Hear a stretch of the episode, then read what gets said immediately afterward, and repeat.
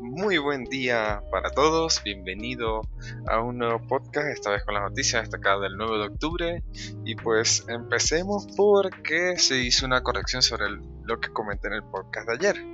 Y pues claramente el error de los requisitos recomendados de Star Wars Jedi Fallen Order ya fueron aclarados por Electronic Arts. Tenemos noticias de Rockstar y hay problemas de retrocompatibilidad para PlayStation 5, pues no es una muy grata noticia, pero venimos hoy es un día va a ser hoy va a ser un día de noticias muy muy interesante.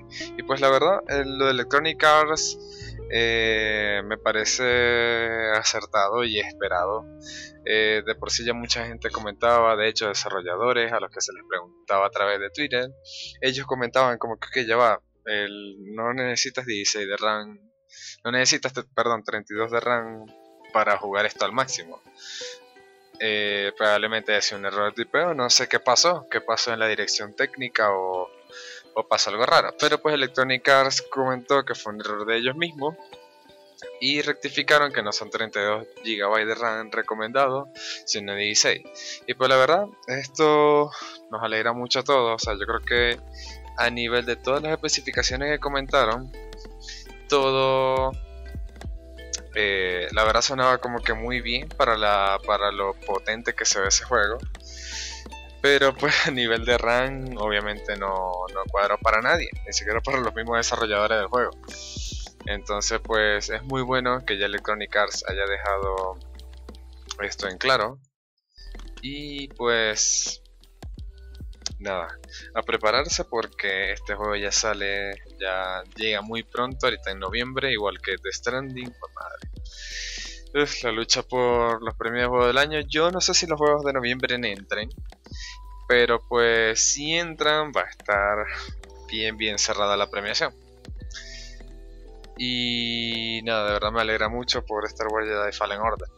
Pues la verdad, eh, me he puesto a pensar un poco y también en cierto modo podría ser mentira, podría ser como que bueno, calmemos a los aficionados y ya.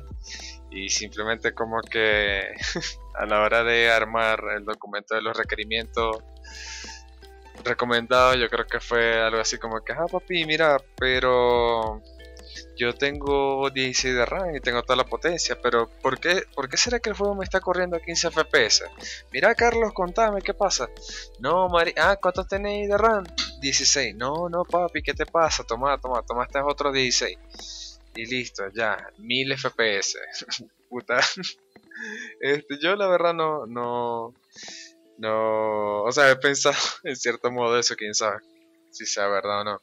Pero pues, de que sea una cagada de EA, no me extrañaría porque EA a cada, rato lo está cagando. Así que continuamos con otra noticia de otro juego de EA Games. Casualmente, en este caso en For Speed Hit que según Electronic Arts ya está confirmado, ya está Gol y ya de hecho ya se está enviando a, imprimir y a tiendas digitales.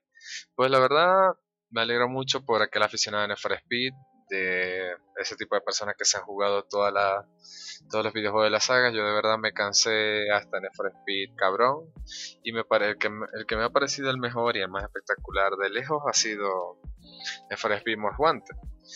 Y pues la verdad, eh, esta noticia de For Speed Hit para mí me llega así como que bueno, ajá, ¿quién tiene hambre? Y pues sí, ¿quién tiene hambre? Continuemos con el podcast.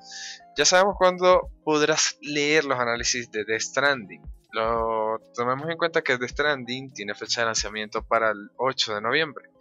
Y pues los análisis llegarán a partir del primero, así que muy pendiente el primero de noviembre saldrán análisis de todas las tiendas registradas para para Sony, que son que se GameSpot, 3D Juegos, eh, Polygon, un montón.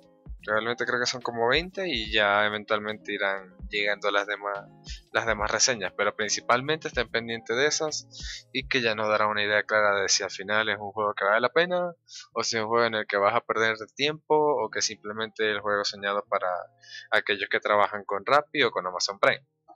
Pues tocará esperar a ver qué se confirma Y sigamos con PlayStation 5. Pues ayer contábamos que ya PlayStation 5 ya fue anunciado oficialmente con fecha de lanzamiento y detalles de funcionamiento. Pero pues hoy nos llega como que una noticia demasiado un poco un poco negativa, o sea, tomemos en cuenta que de por sí ya Sony confirmó que la retrocompatibilidad con los juegos de PlayStation 4 sí es posible. O sea, tú podrás comprarte podrás comprarte tranquilamente tu PlayStation 5 y utilizar tu juego de PlayStation 4, no hay ningún problema en eso. El problema es que los ingenieros de Sony se están encontrando con muchos problemas a la hora de hacer compatibles los juegos de PlayStation 3, por lo menos. ¿Y cuál es la meta de Sony? Según dicen las malas lenguas, según dicen los rumores, según dicen los filtrados, ellos quieren llevar la retrocompatibilidad hasta PlayStation 1. Pues, a mi parecer, eso será imposible que lo logren. Y si ya tienen problemas con, con los juegos de PlayStation 3, no me imagino de PlayStation 2 y pues PlayStation 1 la verdad lo ve imposible. Pero pues quién sabe, capaz y lo logren. Esperemos que lo logren porque sería una noticia magnífica. Sería como que traer de vuelta o traer de vida todos esos juegos nostálgicos que hoy en día esperamos mucho con ansias para volverlos a jugar o esperamos un remake, un remaster y simplemente no hay un juego que sea parecido a los que existieron en su momento. Entonces, esto sería un golpe en la mesa sobre Sony o para Sony, mejor dicho, y pues esperemos que lo logren completar.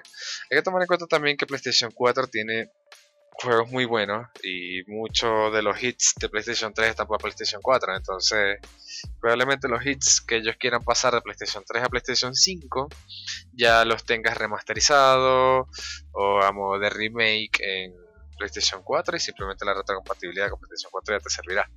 Así que nada, tocará esperar estar pendiente. Ellos mismos dijeron que estarán dando más información con el pasar del tiempo. Y pues nada, esperemos que logren la retrocompatibilidad que ellos quieren. Y de hecho que todos queremos.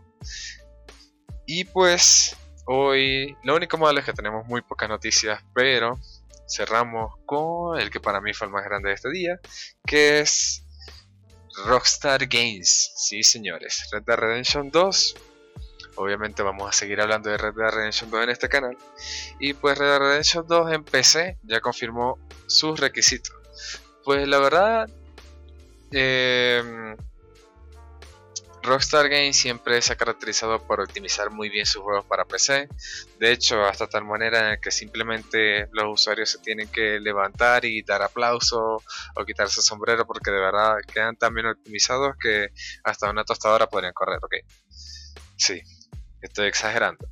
Pero pues, eh, en cierto modo es la realidad, no necesitas una computadora súper potente para correr estos juegos que en cierto modo parecieran que necesitarás como un monstruo de PC y realmente no, no es así, necesitas una computadora de la NASA.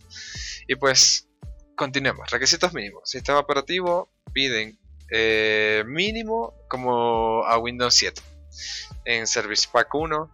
El procesador piden un i5 de segunda generación y AMD pide un FX 6300, bastante, bastante eh, abierto en esos aspectos, estos requisitos. La verdad no me esperaba unos requisitos así de bajo. Memoria RAM 8 GB y de tarjeta de video una GTX para Nvidia una GTX 770 de 2 GB o una Radeon R9 280 de 3 GB y en disco duro si piden como mínimo 150, como mínimo no, especificados realmente es que son necesarios. 150 GB, esto sí es un golpe en el estómago, porque uff, madre, instalar o descargar 150 GB, no va a ser fácil. En los requisitos recomendados podemos encontrar un sistema operativo Windows 10 con su actualización de abril de 2018. Pues tomemos en cuenta que la actualización de abril de 2018 para Windows 10 eh, no fue una sola actualización en la que corrigieron un montón de bugs, sino que también agregaron mejor optimización sobre el DirectX 12 para Windows 10 y un soporte sobre ese DirectX 12 el que le permite un mejor rendimiento y un boost enorme sobre los videojuegos. Así que Eh, no me extrañaría que el simple hecho de DirectX 12 buste los requisitos mínimos y probablemente no, no solamente pueda jugar el nuevo juego de Rockstar en PC al mínimo, sino capaz y llegue hasta el medio, quién sabe. El procesador de i7 de cuarta generación, un AMD Ryzen 5 de 1500X. Pues la verdad, eh, lo que comentaba ayer, nunca se había pasado los requisitos de un Ryzen 5, esta vez lo pasó Star Wars Jedi Fallen Order de 1700, eh, Ryzen 7 1700 y pues eh, tocará esperar igualmente cómo salen estos dos juegos. Probablemente el de Rockstar sea el mejor optimizado, tomando en cuenta su los puntajes de esta compañía, los estándares de calidad de esta compañía. Eh, esperemos como que algo muy muy bueno.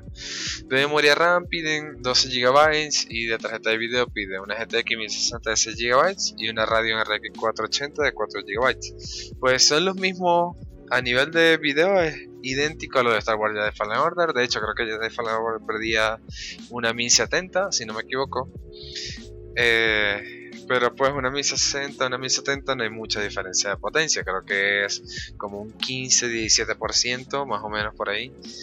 Y pues la verdad, Rockstar con estos requisitos la verdad que me ha dejado sorprendido. Tomando en cuenta que dijeron que van a mejorar muchas cosas, distancia dibujado, iluminación, eh, sombras y de hecho interacciones entre los entre los NPC durante el juego. Obviamente, esto tomando en cuenta que era mucho funcionamiento de, del procesador de tu computadora. Y pues, la verdad, aún está por confirmarse, según se ha filtrado, eh, soportará ray tracing Red Dead Redemption 2 en PC, tocará, aún no lo confirman, pero tampoco lo descartan, así que tocará esperar a ver qué, pasa en noviembre, entre noviembre y diciembre, que sale en las tiendas digitales. Y pues nada, con muchas ansias de, de jugar Red Dead Redemption 2, casi que ya. Y pues lo de Jedi Fallen Order me alegra porque si eso 32 GB recomendados para un videojuego porque normalmente cuando te dicen recomendado ni siquiera es para que corras el juego en ultra y pues por correr el ultra que se necesitarán que 64 o 120 una mierda así toda loca o sea de verdad que EA Games no me deja de sorprender como Ubisoft o sea los dos no, no sé cuál de los dos se pasa más de verga pero pues, estas fueron las noticias del 9 de octubre, las noticias destacadas de videojuegos. Eh, muchas gracias por acompañarme, por escucharme, por estar en estos momentos triste por lo de la retrocompatibilidad de PlayStation 5, por acompañarme en este momento de, tristeza.